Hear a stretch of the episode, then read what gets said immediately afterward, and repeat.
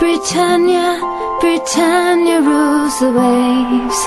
Britain's never, never, never shall be slaves. Välkomna tillbaka till ett avsnitt av Fantasypodden.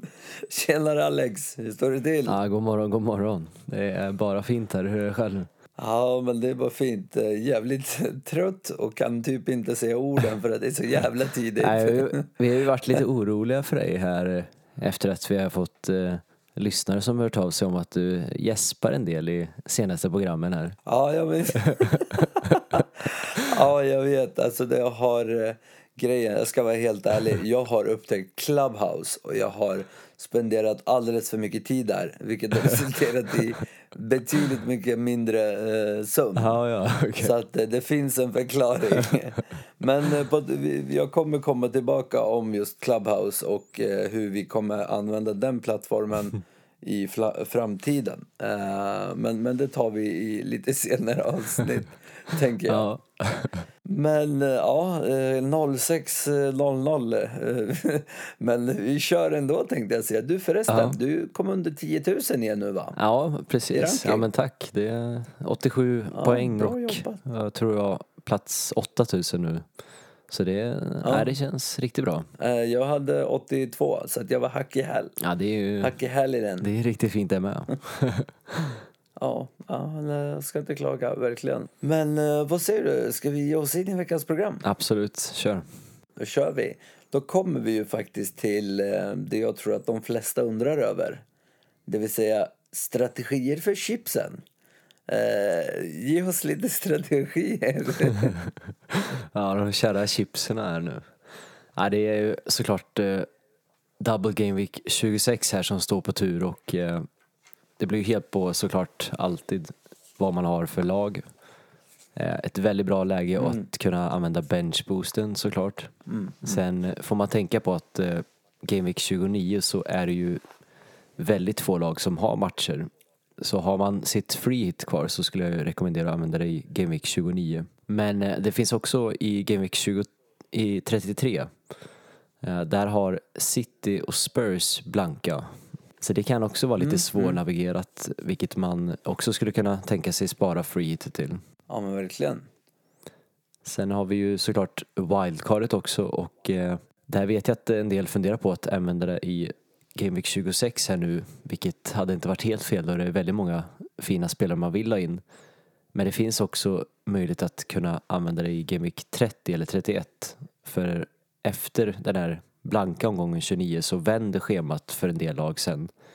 Till exempel i Game Week 31 så har Villa och Leeds betydligt tuffare schema. Så det här är ju lite beroende på om man ser att man kommer få ett hyfsat lag i Game Week 29 så skulle man kunna vänta och använda wildcardet efter för att komma ur de här svåra sitsen, om man ska säga, med Villa och Leeds-spelare som man kommer säkerligen trippla upp på i och med att de båda spelar i 29. Just det, ja. Det kanske är en strategi för mig som ändå har OK-lag nu och har wildcard kvar. Nej, men precis. Och för egen del så står jag utan både free hit och wildcard, så här gäller det verkligen att planera sig fram. Ja, verkligen. Ja, det är inte lätt det där. Alltså. Nej, det kommer bli riktigt trixigt där. Sen har vi såklart ett chip som... Det är högaktuellt den här omgången, men det kommer vi väl tillbaka till senare, skulle jag säga. Ja, det tror jag också. Men för själva omgången då, vilka lag fokuserar vi på? Det känns som att det finns ett par lag att titta på. Ja, det är väldigt många fina matcher här för vissa lag. Ett lag som har väldigt bra schema är ju Spurs. De har Burnley och Fulham här i dubben och sen har de Crystal, Arsenal och Villa. Och de har alltså match i den här blanka omgång 29, vilket är viktigt. Oh, så det är bara att trippla upp om man ska wildcarda och liknande? Ja, det är frågan om man vill trippla upp. De har ju faktiskt 5 förluster här nu senaste 6 matcherna och... Bara 4 mål gjorda sen Game Week 20. Nej, då kanske det inte var lika bra. Nej, så de var inte riktigt i form, kan vi inte säga. Och kollar vi försvaret så expected goals conceded senaste 6 matcherna så är det bara Southampton och Everton som har sämre. Men ja, vi ska ju tillägga också att de har mött bra försvar under den här perioden, och plus att Kane har ju faktiskt varit borta 2 matcherna också. Så vi får inte dra allt för stora växlar av det här. Men Sonaldo då? Ja, den käre Sonaldo som blankade här nu för 8:e gången och har inte alls hittat formen här, och jag tyckte väl att Bale var den som var hetast senaste matchen efter hans inhopp. Son såg inte alls het ut, och jag vet inte, jag är nog inte så sugen på Son ändå. Jag var det ett tag innan och tänkte att han var given med tanke på hans pris också. Men på tal om Son och Kane, vi hade ju faktiskt en lyssnarfråga. Det var en som inte ville dubbla upp och undrade vem ska jag ta? Just det, ja. Nej, med tanke på det jag sa där, att sen Bale kom in i laget här nu så tycker jag att Kane har varit betydligt mer inne i boxen där han hör hemma. Detta har ju gjort att Son fått hålla till lite mer ute på kanten, för Son vet vi ju brukar komma mer som en striker i vissa matcher. Och Kane såg också het ut i förra matchen här. Vi vet också att Kane är på straffar. Så jag tycker ju att Kane känns som det hetaste valet här nu. Ja, nej, jag tror nog att jag behöver fördela lite på den. Ja. Men har vi något mer på Spurs, eller ska vi gå vidare till nästa lag? Nej, vi kan nog gå vidare till nästa lag då.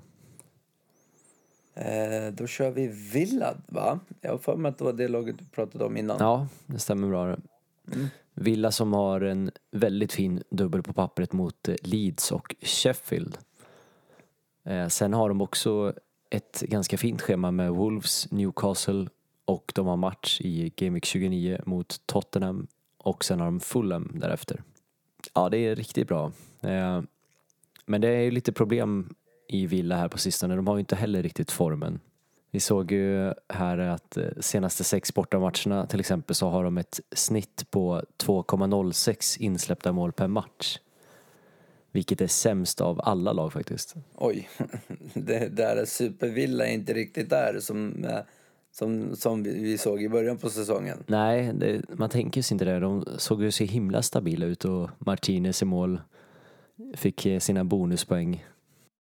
Men nej, nu ser det inte riktigt lika bra ut, och detta talar ju såklart för er som ägare av Bamford exempelvis att kanske inte göra sig av med honom. Vi vet ju också hur det gick senaste mötet med ett hattrick av Bamford. Ja, han är fan farlig den där jäveln. Ja, han är lurig. Men det som ändå talar lite för Villas försvar är att de möter Sheffield där i andra matchen. Den matchen känns ju dock som en given nolla skulle jag säga. Ja, det är ändå positivt. Ja, och det finns ju också möjlighet att kunna hitta riktigt kap här i form av El Mohammadi på 4,3, då cash är borta till 13 mars. Men men jag tänker Grealish. Jag såg ju bilden du la ut var ju fantastiskt rolig, men att de inte får spela fantasy längre. Ja, jag älskar att de proffsen spelar. Ja. Men vad har vi att se där med hans skada och allt vad det heter? Ja, jag tror att Grealish är nog en av de spelarna som betyder mest för sitt lag, absolut. Och han är ett jättestort avbräck för dem, då han varit involverad i hälften av alla mål som de har gjort. Jag tror också att det kan påverka försvaret, då han jobbar väldigt hårt för laget. Så men vad? Ja. Ja, vad skulle du säga? Ja, nej, jag tänkte bara säga, men själva skadan i sig, behöver man vara orolig? Ja, vi har inte fått någon mer nyheter nu. Det senaste som var att det var ingen gammal skada enligt coachen, och han var ju ganska optimistisk här och sa att han skulle inte vara borta en längre period. Men självklart så får vi avvakta läkarteamets prognoser. Men om man nu inte har tålamod och vill ersätta någon, vad har vi att erbjuda? Ja, men då tycker jag det finns en del intressanta namn som till exempel Barnes i Leicester. Vi har Gundogan såklart, om man vill gå ännu billigare. Eller varför inte James i Everton, som ligger i samma prisklass. Just det. Så det finns väldigt bra ersättare. Härligt. Har vi något mer om Villa eller ska vi ge oss på nästa lag? Ja, ska vi säga, det skulle vara lite sådär, jag skulle nog inte plocka in någon offensiv spelare om jag inte redan var ägare utav dem, som till exempel Watkins. Okej. Så byt inte ut om du har Watkins, men behöver kanske inte plocka in massa. Nej, precis. Med tanke på formen där och om Grealish är borta då. Ja, just det. Ja, men härligt. Vi ger oss på Everton. Vad vill säga där? Ja, Everton har väl på pappret kanske den bästa dubben, skulle jag säga. Southampton och WBA. Det är två fina matcher. Riktigt intressant. Ja, sen har de dessvärre Chelsea efter. Matchen efter så har de Burnley och sen blankar de sen i 29. Men efter 29 så har de också fina matcher. Ja, men det är bra att veta för mitt framtida wildcard. Ja, ska vi kolla lite stats från Everton, så de ligger med i botten för farliga chanser och expected goals conceded senaste 6. Men fördelen är ändå att de lagen som de möter också ligger med där. Till exempel WBA har sämst expected goals conceded av alla på hemmaplan. Och det här Southampton, som inte alls heller är i form, har näst sämst expected goals conceded senaste 6 matcherna. Förlåt, nu sa jag expected goals conceded. Jag menar självklart expected goals här på WBA och Southampton, att de inte förväntas göra så många mål alltså. Mycket siffror och ordning här i huvudet. Och klockan är också 06, så att ingen klandrar dig. Nej, så det här talar ändå lite för Evertons försvar, trots att de låg långt ner i tabellen där, men för de här farliga chanserna. Och positivt är också att Allan ser ut att vara tillbaka nu, vilket ytterligare stärker defensiven. Ja, just det. Vilken spelare ska man ge sig på då? Ja, det är ju din favorit där, vad du brukar säga. Dingeling, dingeling. Din nyhet, precis. Han är ju dock rätt dyr, 6,1, men vi vet också vad han erbjuder. Han är faktiskt en spelare som senaste 6 matcherna har han skapat flest chanser och farliga lägen av alla i Everton. Okay. Plus att det finns då väldigt stor chans att de håller nollan också. Ja, med tanke på att Southampton har varit väldigt dåliga och WBA bara är dåliga, så är jag inte förvånad. Ja, men härligt. Framåt då? Jag tänker DCL eller Richarlison. Det tror jag är en fråga som är på mångas näthinnor. Ja. Vad säger vi där? Ja, det förstår jag verkligen. Och fördelen för Richarlison är väl att han tar straffarna då. Dock ska vi inte säga att det är helt säkert det, då Sigurdsson också finns där. Ja, just det, för han har ju vid vissa matcher fått in både Sigurdsson och Chans. Ja, men precis. Så det är ju lite osäkert där, men jag tycker väl annars DCL utan tvekan kollar vi på statsen över hela säsongen så har han ju presterat betydligt bättre. Så DCL för mig. Ja, men det låter klokare. Jag kan hålla med. Men det var... Jag tänker... Ja, men kör på. Ja, sen som sagt, som James finns ju där också lite mer som en joker kanske då. Med tanke på hans skadehistorik här. Ja, man vet ju inte riktigt vad man får med honom. Nej, vi vet ju att han inte oftast spelar 90 minuter. Okej. Jag tänker att vi ger oss på den gode Leicester. Där har vi ju ett lag som verkligen är i form. De har endast förlorat en match sedan Game Week 13. Ja, det är riktigt imponerande. Och schemat här nu, så möter de Arsenal och Burnley i dubben. Sen har de Brighton och Sheffield. Nice, det låter som ett fint schema det också. Spelar de 29? Nej, tyvärr, det gör de inte. Men Leicester, vad har vi bjuda på? Ja, där har vi ju ett lag som verkligen är i form här. De har alltså endast förlorat en match sen Game Week 13. Ja, det är riktigt bra, och schemat ser också bra ut. Arsenal, Burnley här nu i dubben. Därefter så väntar Brighton och Sheffield innan de blankar i 29. Okej. Ja, men det är ju fortfarande ett jävla bra schema där fram till i alla fall. Ja, verkligen. Och kollar vi på försvaret här så är det bara 3 lag som har hållit nollan fler gånger än just Leicester. Det som är lite oroväckande är dock att det är bara 7 lag som har släppt fler farliga lägen senaste 6 matcherna. Okej. Så att de släpper till lägen men de håller noll, eller ja, men håller nollen i alla fall. Ja, för deras försvar, de har ju haft en del skadebekymmer där på ytterbackarna om vi tar. Ja, det finns ju flera där. Men vad tror vi om det? Ja, men verkligen, och förra matchen så var det väldigt intressant då de ställde upp med Pereira som en slags högerytter. Och Kastanj fick spela högerback, och sen hade de Luke Thomas 4,2 som vänsterback. Okej. Det är fan billigt. Ja, det är billigt, men jag tror dock att vi kommer få se Castagne och Pereira tillbaks på kanterna istället för Thomas. Men framåt då? Ja, framåt så är det också tyvärr så att de har skadeproblem här. Det är ju lite likt Villa här att dirigenten är borta här i form av Madison. Och det här är ju såklart ett stort minus, men jag tror inte att Leicester är lika beroende av Madison som Villa är av Grealish. Ja, för de har ju lite andra spelare där framme, va? Ja, exakt. Vi har ju Barnes som vi varit inne på. Han är faktiskt den som har skapat mest i detta Leicester de senaste matcherna. Han har också gjort mål mot lag som både United, Pool och Villa. Vilket tyder på att motstånd kanske inte heller spelar någon roll. Och totalt sett så har han faktiskt gjort 1 poäng mer än självaste Gundogan. Och tog 3 bonuspoäng senast också. Ronaldo Dogan som har varit helt galen på sista tiden. Ja. Jag måste ju bara hänvisa till den där fina bilden. Ja, den är vacker. Ja. Men var det då? Vad har vi sett där? Ja. Jag tänker, han är ju nog alltid på alla släppar. Ja, men verkligen. Och det som är lite intressant här är just att Barnes faktiskt i stort sett matchar var det när det kommer till farliga lägen. Vilket gör att Barnes känns som hetare valet här med tanke på prislappen också. Det skiljer ju i stort sett 3 miljoner mellan dem.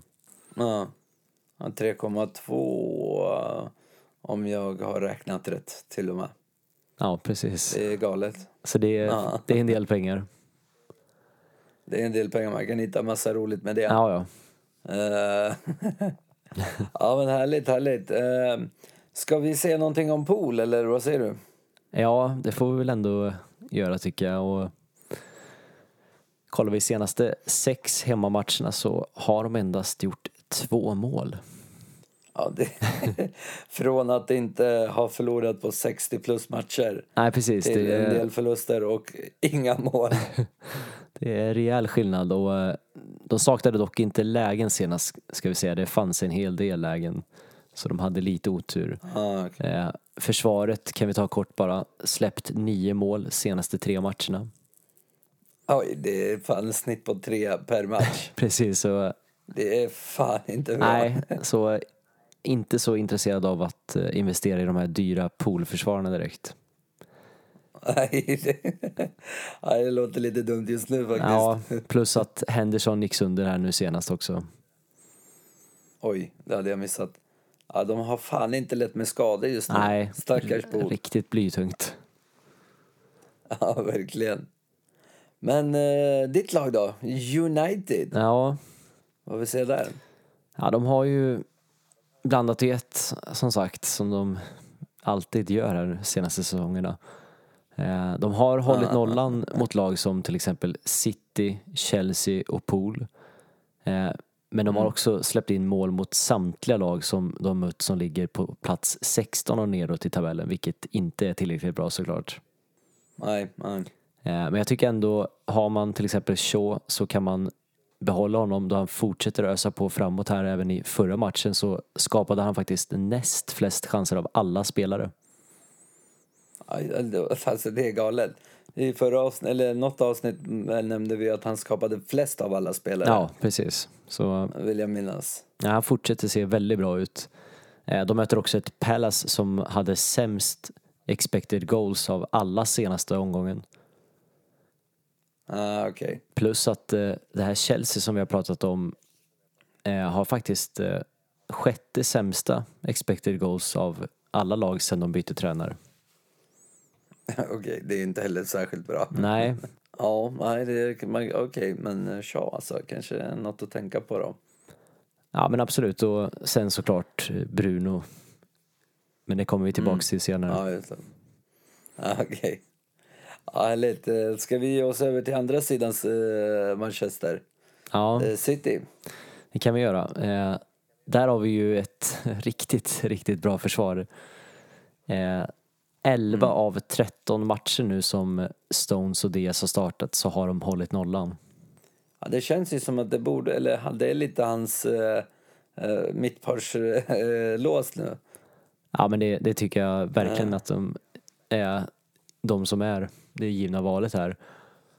Även om det såklart alltid roteras när det kommer till Pep. Ja, det finns fan inga garantier med den grabben. Nej, det gör du inte. Men Diaz skulle jag väl ändå säga som den mest självklara. Cancelo då? Alltså, han blandar och ger. Ja. Han är ju jävligt nära. Ja, men precis. Han är just det, väldigt nära hela tiden. Och nu gjorde han ju poäng här i CL i veckan. Men i ligan så har det ju inte tyvärr blivit så många poäng framåt. Han fortsätter komma till lägen. Och som du säger att det har varit nära just hela tiden. Och jag är lite orolig här för att han kommer roteras nu i nästa match. Ja, det är väl inte helt omöjligt. Nej, det har blivit en hel del matchande för honom. Ja. Men vi har faktiskt en lyssnarfråga för City. Och det är just KDB nu när han är tillbaka. Hur påverkar det Gundogan? Ja, förra matchen där så tyckte jag att båda två såg fina ut. Enligt statsen så är Gundogan ett betydligt större hot utan KDB på planen faktiskt. Men å andra sidan har Gundogan tagit vara på 33% av sina chanser jämfört med KDB som ligger på 5% där. Oj, det är rätt så stor skillnad. En extrem skillnad, så Gundogan tycker jag fortsätter att vara het, och tar vi också priset i beaktning så är det ju svårt att se varför man skulle byta ut Gundogan. Kanske en liten varning att han står för rotationer då han matchats väldigt mycket det senaste och startade även här i CL senast, men han är ju väldigt viktig för laget också. Ja, nej, ja verkligen. Men du, vi har faktiskt en till lyssnarfråga kring just City. Är det double attack eller double defense? Ja, denna ständiga fråga. Man svänger ju fram och tillbaka själv där hela tiden. Vilket kostar såklart en del minuspeng för att byta till det ena eller andra. Ja, verkligen. Ska vi kolla lite framåt här, så Sterling till exempel är ju en spelare som har levererat konstant på 12 starter här nu, så han endast blankat i 2 matcher. Okay. Det som är lite nackdel är dock att endast han har fått en bonuspoäng i de 6 matcherna som han har gjort mål. Och han har ju inte heller gjort de här poängmatcherna. Alltså att han gör ju oftast ett mål eller ett assist. Det är sällan som han gör både och. Ja, det var ett tag som vi fick se en explosion från den grabben. Ja, precis. Och det är väl just det som kanske talar lite mer för försvaret i dagsläget. Att när de håller nollan, vilket de har gjort nu väldigt många matcher, så får försvararna betydligt mer bonus än till exempel om Sterling gör mål. Just det. Så just nu så är jag nog mer för double defense helt enkelt. Okej. Ja, men det låter klokt. Jag har faktiskt double defense. Jag ska vara glad att det är det som är slutsatsen. Ja, jag sitter på double attack här, så det är lite jobbigt, men det känns inte värt att göra 2 byten där. Nej, det förstår jag verkligen. Då finns det andra man vill hellre ha in. Ja, det verkligen. Men vi har faktiskt ytterligare en, vet du, jag gjorde en luring på dig. Det är faktiskt tredje lyssnarfråga. Okay. Och den är lite svårare. Finns det någon som vet hur Pep tänker? Kan man dra någon typ av slutsats? Ja, det finns ju några på Twitter i alla fall som verkar tro sig läsa av Pep. Jag såg nämligen ett inlägg som någon hade sammanställt hur många minuter alla spelarna i City hade spelat. Mm. Ska se om vi kanske kan länka till det sen på sociala medier så folk kan gå in själva och kolla. Men det som var intressant var att de flesta de skrev där var att det verkar som att Sterling är på tur för den här rotationen här. Okej. Det är mitt första kaptensval. Ja, jag sitter ju också på Sterling här, så det är lite jobbigt här. Ja, men verkligen. Fan, kanske behöver överväga mina beslut. Men det är klart, vi vet ju inte om de lyckas läsa Pep här. Det är ju få som gör det. Nej, det är väl det. Jag tror knappt han själv vet förrän 5 minuter innan truppen släpps. Och sen så, som sagt, med KDB som många är sugna på här. Det är ju svårt att tolka det här. Han startade ju inte här nu i senaste matchen i CL. Men det är svårt att tolka om det är för att han vilas för att han kommer starta i nästa, eller om det är för att han fortfarande behöver vilas för att han inte är redo för att spela 90 minuter med tanke på att han nyss kommit tillbaka. Ja, så jag hade nog avvaktat med KDB. Ja. Det är lite för osäkert just nu. Härligt, Alex, jag tror faktiskt att det var allt för lagen. Om inte du har något mer du vill tillägga där.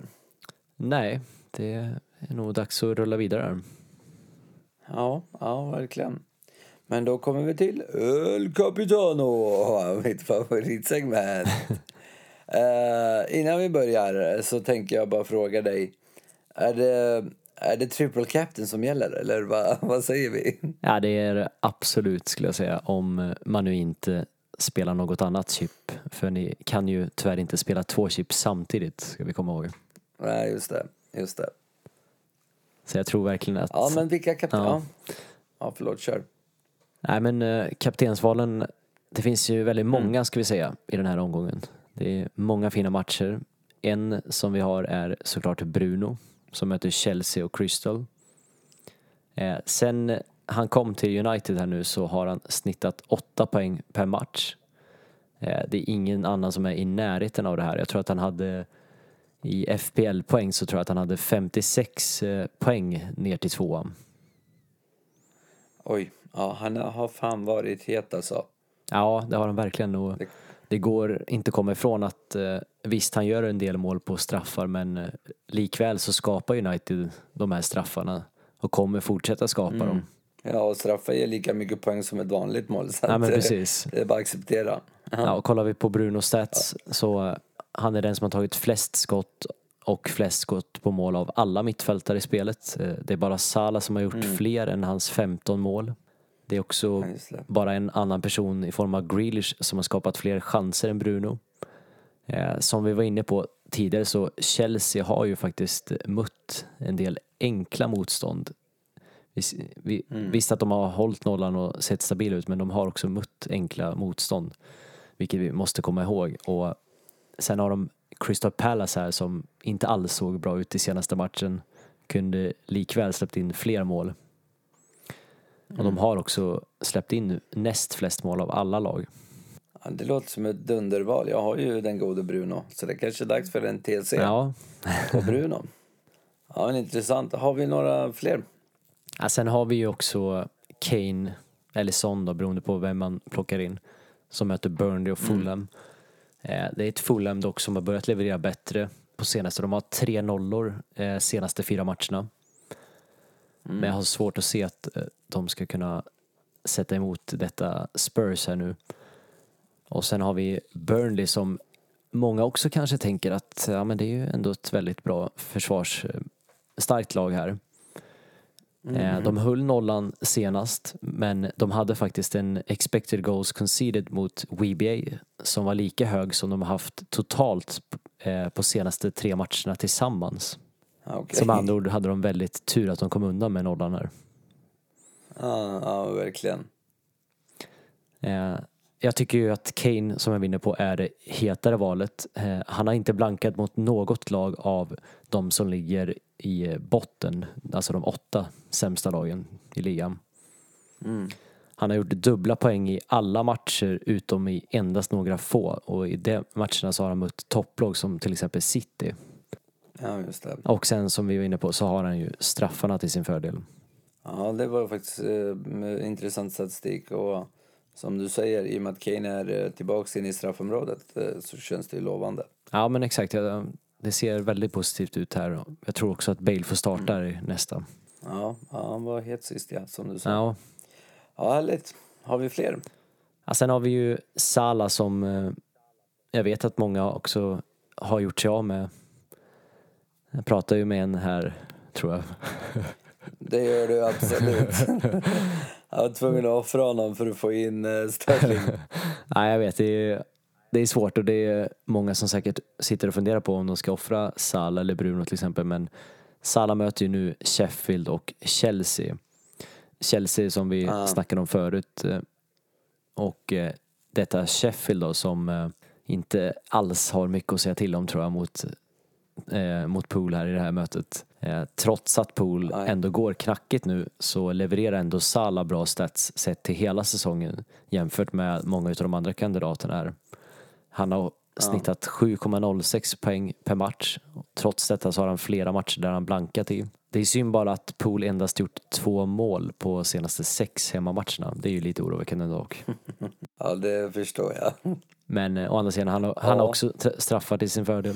Ja, just det. Och det är ju också Salah, man vet ju aldrig. Nej, precis. Ja, nej, men det låter som riktigt intressanta alternativ. Har vi några fler rekommendationer eller wildcards eller vad vi kallar dem? Ja, men jag skulle säga att City har ju också 2 fina matcher, West Ham och Wolves, men anledningen till att jag inte har med dem högre upp här är för att, såklart, med tanke på rotationen, man kan inte vara säker till att de lirar båda matcherna här. Nej, hade vi vetat det så hade ju till exempel Sterling varit ett givet val, eller KDB. Men nu är det, som det är med Peps rotationer. Däremot om man vill ta en lite mer chansning här så har vi ju DCL då, som möter Southampton och WBA. Men det är ju riktigt fint schema. Ja, men han är ju lite också en joker just för att han likväl kan blanka i såna här matcher. Och tyvärr så ligger han ju inte heller på straffarna. Ja, härligt Alex. Jag tror faktiskt att det var allt för idag. Ja, vi får nog nöja oss där. Jag måste iväg och ta hand om kidsen här snart. Kidsen, ja, just det. Ja, nej, men härligt. Ja, som vanligt, glöm inte att följa oss på sociala medier. Fantasypodden, PL på både Twitter och Instagram. Vi kommer här i framtiden att hitta oss in på Clubhouse. Men vi tar det lite längre fram när det börjar bli aktuellt. Jag tror det kan vara till nästa avsnitt faktiskt. Ja, det ska bli, men vi tar det då. Spännande att ge sig in i detta Clubhouse här och se vad du håller på med. Vad jag spenderar 80 timmar i veckan med. Ja, härligt. Har du några sista ord? Nej, men håll koll på deadline såklart och avvakta senaste rapporter här om Grealish exempelvis. Deadline är på lördag klockan 12. Ja, men intressant. Men jag tror faktiskt att vi tackar för oss då. Då ska du få gå och ta hand om kidsen. Ja, tack så mycket. Ha det bra. Hej.